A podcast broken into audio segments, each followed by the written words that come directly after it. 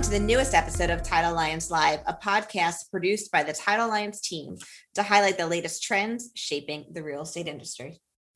Hello, this is Jim Campbell, CEO of Title Alliance. And Lindsay Smith, Chief Strategy Officer for Title Alliance. In this episode, we'll be discussing why strategic partnerships are vital in today's real estate climate and how they can give your company a competitive edge. Outstanding. Let's get started. Let's go. How about that? So, Jim, one of the things I was hoping we could educate our listeners on today is kind of what a joint venture is. So, how would you sum that up for them? Hmm. So, sum it up in, in, in a short uh, sentence or two. It's basically putting a business in a box and handling something for somebody, an opportunity where they want to go in and, and do a partnership, whether it's title or something else, and setting up the platform whereby they can participate without having, having to do all the work associated with it. I love the concept of a business in a box. And, and I think that's a really great visual for our listeners to be able to, to picture a business when they open up a box. Especially if you don't know how to put that box together. Well, I mean, of course, if they don't put they know how to put that box together, it'd be helpful. And so that really brings me to my next question, which is why would somebody want to consider having this joint venture or business in a box? Yeah, I mean, generally speaking, the people when they when they go into the partnership business, um, we're specifically entitled, but the same concept applies to all. It's about somebody that wants to be in a particular area, but that's not their level of expertise. Um, generally, they'll want to be there for a number of reasons. It's strategic, it's to help them grow their business, it's financial, it's control, it's a number of different items. Um, usually, what happens is there, what, what I would say, there's a host partner, and they they're in. We'll say in this example, they're in the real estate business. They run a very large brokerage, and they know that their real estate agents they need to use a title company. And they're dependent if they don't have this sort of affiliation to go use the outside world some some outside provider some some uh, vendor or if you will. Um, in order to offset that many of the folks that we see that want to come in they'll go in and partner with somebody that specifically specializes in setting up companies. And that's in essence what what these type of companies do. They'll go in they'll set up in a company it's their job to be the managing partner of that company and then let the host partner um, help support that so they can work together and have a symbiotic relationship. You're the analogy king over here, so I'm gonna I'm gonna try my feeble attempt here at analogies. One of the things we often say when we're talking to prospective candidates or people that are looking at this is you're already leasing title services. So mm-hmm. why not actually have equity inside of a company? And that's an analogy that the real estate agents seem to really get because it's one they use often with their clients when they're trying to talk buyers into not leasing or renting an apartment, but rather buying a home so that they have that equity inside of it. Well, I, you know, I think that's very fair. I mean, they're, they're certainly going to have the equity, and we always ask people that when we go into business, um, we ask their perspective, like, why is in the beginning, why is this important to you? And it's it's it's always it's always really comes down to two things. One, of course, there's a financial component. It takes a lot to run big big businesses these days. Um, but number two, the biggest value that they'll see, especially as as the as the operation matures a little bit, is having the control factor. It's a heck of a lot different to be able to go walk right down the hall and ask a question for somebody regarding your transaction versus going out and trying to pick up the telephone and hoping that person uh, or, or respond to an email from a third party. So what we try and do is we, we try and combine the two, try and find a value. Um, there's the control, and then there's the, also the financial rewards that exist with it. Absolutely. In our last episode, we talked a little bit about our vivid vision mm. and what our expansion has looked like over the last five or six years. But we've been around a lot longer than five or six years. So, talk to our listeners a little bit about our journey and how we've morphed over the years from what we were to what we are now. Yeah, we're, we're an unusual case study, I, I do believe, uh, with our roots going back to 1948, which seems like it seems like an eternity ago. Um, but really went through a number of different changes inside of our company where we were, were essentially the exact opposite of what we are today. And what we found in our area, where home base for us is we're on the East Coast outside of Philadelphia. What we found is that in our space, the title insurance space, that people in uh, we're, we're, gravitating towards going in and having these affiliations, to having an equity tie, to uh, having a financial reward and controlling the process. And when we when we really got into this space, and it was it was actually in some ways it was by accident, uh, whereby we just stumbled into our first relationship. And what we found was this: is that we could not be the master of of of, of two buckets. And what we found over time that we had to make a decision: either we're going to be in the retail title insurance space, or we're going to be in something totally different. We were going to be in the partnership space. And as luck would have it, uh, coincidence, there was an alignment at that time. We decided to go really go in all in and double down and go into the partnership space. And so in 1983, we did exactly that. Um, our focus at that point in the beginning stages was just focus on businesses close to us in our uh, contiguous states and just build our operation. And we did that for many years. Uh, what we found in time was that we would gain a what we feel a pretty good uh, level of traction inside of our local markets.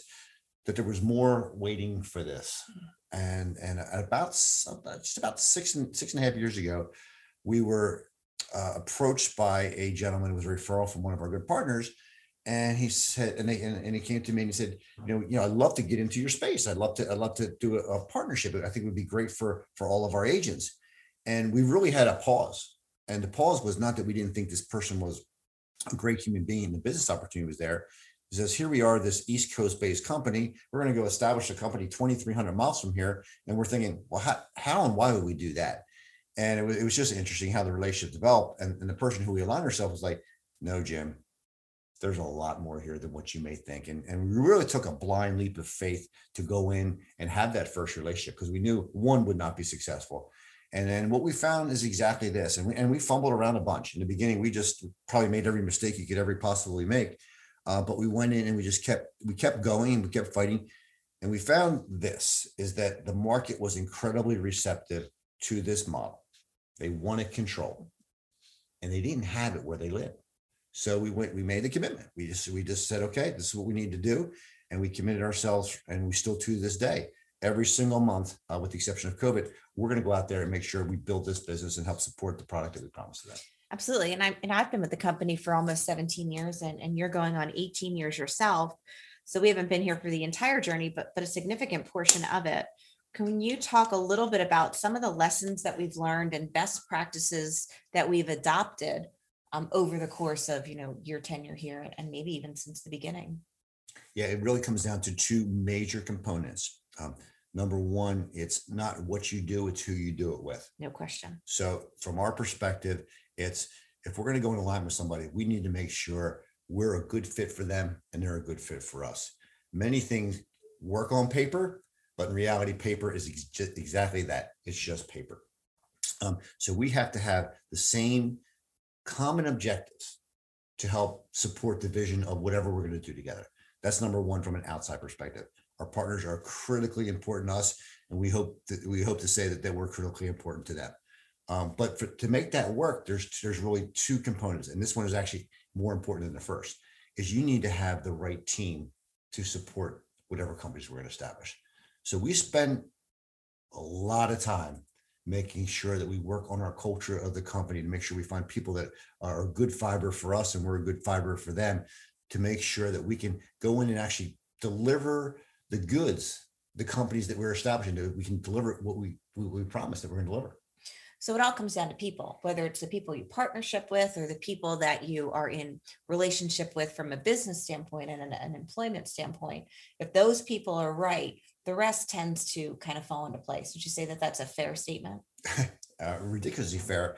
Um, uh, and you could you could put a big exclamation point on it. Everything comes down to people. Everything. It does. And you mentioned though that we do have to evaluate things on paper because they have to actually work from a financial standpoint. Mm-hmm. And then you have to have the right people. So when we go into an opportunity or when one of our listeners is looking at an opportunity, what are some of the things on paper that they might want to look at to make certain that it really is a valid opportunity that's going to be viable and and generate the desired outcome for both parties so if we're referring to our space uh, we need to make sure that it can pay basically pass the acid test as far as RESPA is concerned so number one on paper do you have enough business to be able to support a company that's going to have a number of employees in it um, so many people want to come into the business but they just don't have enough to support it so number one do you have the bandwidth um, number two, are you in the right area that this business will actually work? Um, all states are not created equal, at least in our industry. So there are probably 15, maybe even 20 states where things work really well. Another handful marginally, and there's some that just are really challenging. So number one, do you have the business? Number two, are you in an area where it makes sense? And then number three, uh, and these aren't in any particular order, is if you want if, if you want to go into this arena, um, your next big objective is, is to find that person, that company that you're going to align yourself with. So speaking about companies, Jim, you know, there's plenty of companies that do what we do in the space, Mm-hmm. right? What would you say are some of the competitive advantages that we as an organization have that others might not have? I'd say the biggest advantage that we have, and, and for a while, there weren't many people that were actively competing in our space. They were, they were competing against us from a retail perspective. I would say that, I I would say the biggest advantage slash advantages that we have are, are twofold. Number one is we've made a tremendous number of mistakes. Mm. So with mistakes comes experience. Some of the best lessons that I have personally learned have been uh, on the heels of some type of failure. Uh, number two, even when we fail, one thing that always keeps us in the game is this that we have a ferocious appetite for giving everything we have to make it work. So even when things are not great, um, we are committed and we will do everything in our power to push forward. So, so for us, it's let's grow. Let's it, we're, we're, we're gonna fall at times, but fall forward, learn from your mistakes, and just keep on fighting every single day. So if I had to put that into words, or I mean, I guess you They did were use words, words. You did use words. Wasn't sign language. If I had to summarize it, how about that? Mhm. I would say that we need to make certain that you've got critical mass, Mhm. That you have the right people who know what they're doing, and that you have people with whom you're okay having failure with. And if it's people that you're willing to work through the obstacles with, the end outcome is going to be a, a very positive and favorable one. Yeah, I think that's very well put. So you have to be willing to accept potential failure. It may not happen, but you need to be willing to accept that. Um, and then it comes back to the uh, core denominator in all of these conversations: the right people, both as a partner and who's going to help support and make these companies grow. And I think that one of the challenges we see in the marketplace is, you know, you mentioned a little bit about how we switched and we went from being in the retail space to the partnership space. Mhm. And we are committed 100% only to that. There's a lot of people in the marketplace that are trying to do both. And it's just really difficult to keep both balls in the air where they're trying to run their retail title and escrow shop, but they're also reaching because they know the market wants partnerships. So they're trying to do partnerships as well. And what do you think about that? I think it'd be incredibly difficult. I mean, everybody's different and, maybe some are successful. I don't know. Uh, to me, that's a left brain, right brain activity. And um, it's just perhaps my optics. If you're going to do something, in my opinion, do something really great. Don't try and do two things really great or three things really great. Just be really great at one thing. Um, so they are two. They are two different. You know, they're two different arenas, and one's not better than the other per se. They're just different. We've talked a lot today about people, having the right people to partner with and having the right team members. So if we had prospective candidates that were thinking about making a career move and think that maybe Title Alliance has something to offer, what would be your elevator pitch to them? Why should they consider coming over to be a part of our team? I, I think really it's, it's going to come down to a couple of different things. It's will the company, whether it's ours or someone else, but here's the number one criteria. Will it offer them the platform to help them grow? Okay. Whatever that may be. Um, Number two, is it a good cultural fit for them and for you? If it's not a good cultural fit, then you're just going and getting a paycheck every day. And many people do that. It's not wrong. It's what we have to do. Um, is- it a good fit? And is it an environment that will, through good times and bad, support you and vice versa? So in, in, in our world, we're so incredibly dependent in a positive way on our employees. So I feel it's our responsibility to pour into our employees. But in turn, we do have some expectations. They're going to pour back to us. And, and we had, it was interesting, it came up indirectly when we, we were having lunch today. And we was with, uh, it was with four of our leaders. And it was like, you know, we had to shake our head. Like we, we kind of laugh at some of the challenges that we go through. But how many great and dedicated employees that we have that are willing to do everything in their power to make things work. Absolutely. Jim, in this month's collaboration spotlight, I wanted to talk a little bit about one of our companies managed by our area operations manager, Lori Riley. As everybody knows, we've been going through a challenging time with COVID and there's been lots of things to get through. But I learned that she had a closing inside of one of her offices whereby there were two very elderly people Mm. who were not able to make it to the office um, were not able to be present during business hours. And the agent was really concerned because they were trying to get them out of their home and into, you know, an assisted living facility type situation. Sure.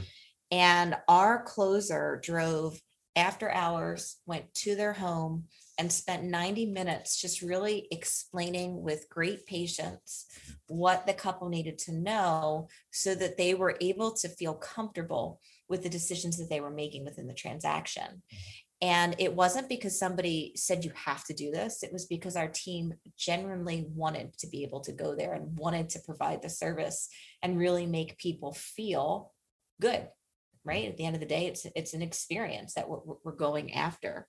Um, so we just really wanted to say a shout out to Lori and her team for always worrying about the customer and not worrying about themselves. Yeah, and, and that's the first I've heard of that, but that, that doesn't surprise me one bit about Lori. She will put pretty much everybody and everything in front of herself. Um, and sometimes that's, that's, that's not good either. Uh, but her commitment and her dedication to her team and to the people she does business with is really second to none. It is. And it's one of the things that makes us proud to have her as part of our team leading the troops out there in the field. I would say beyond proud with a big fat exclamation point. Like exclamation points today. Uh, there's two of them. I put two of them right there. There you go.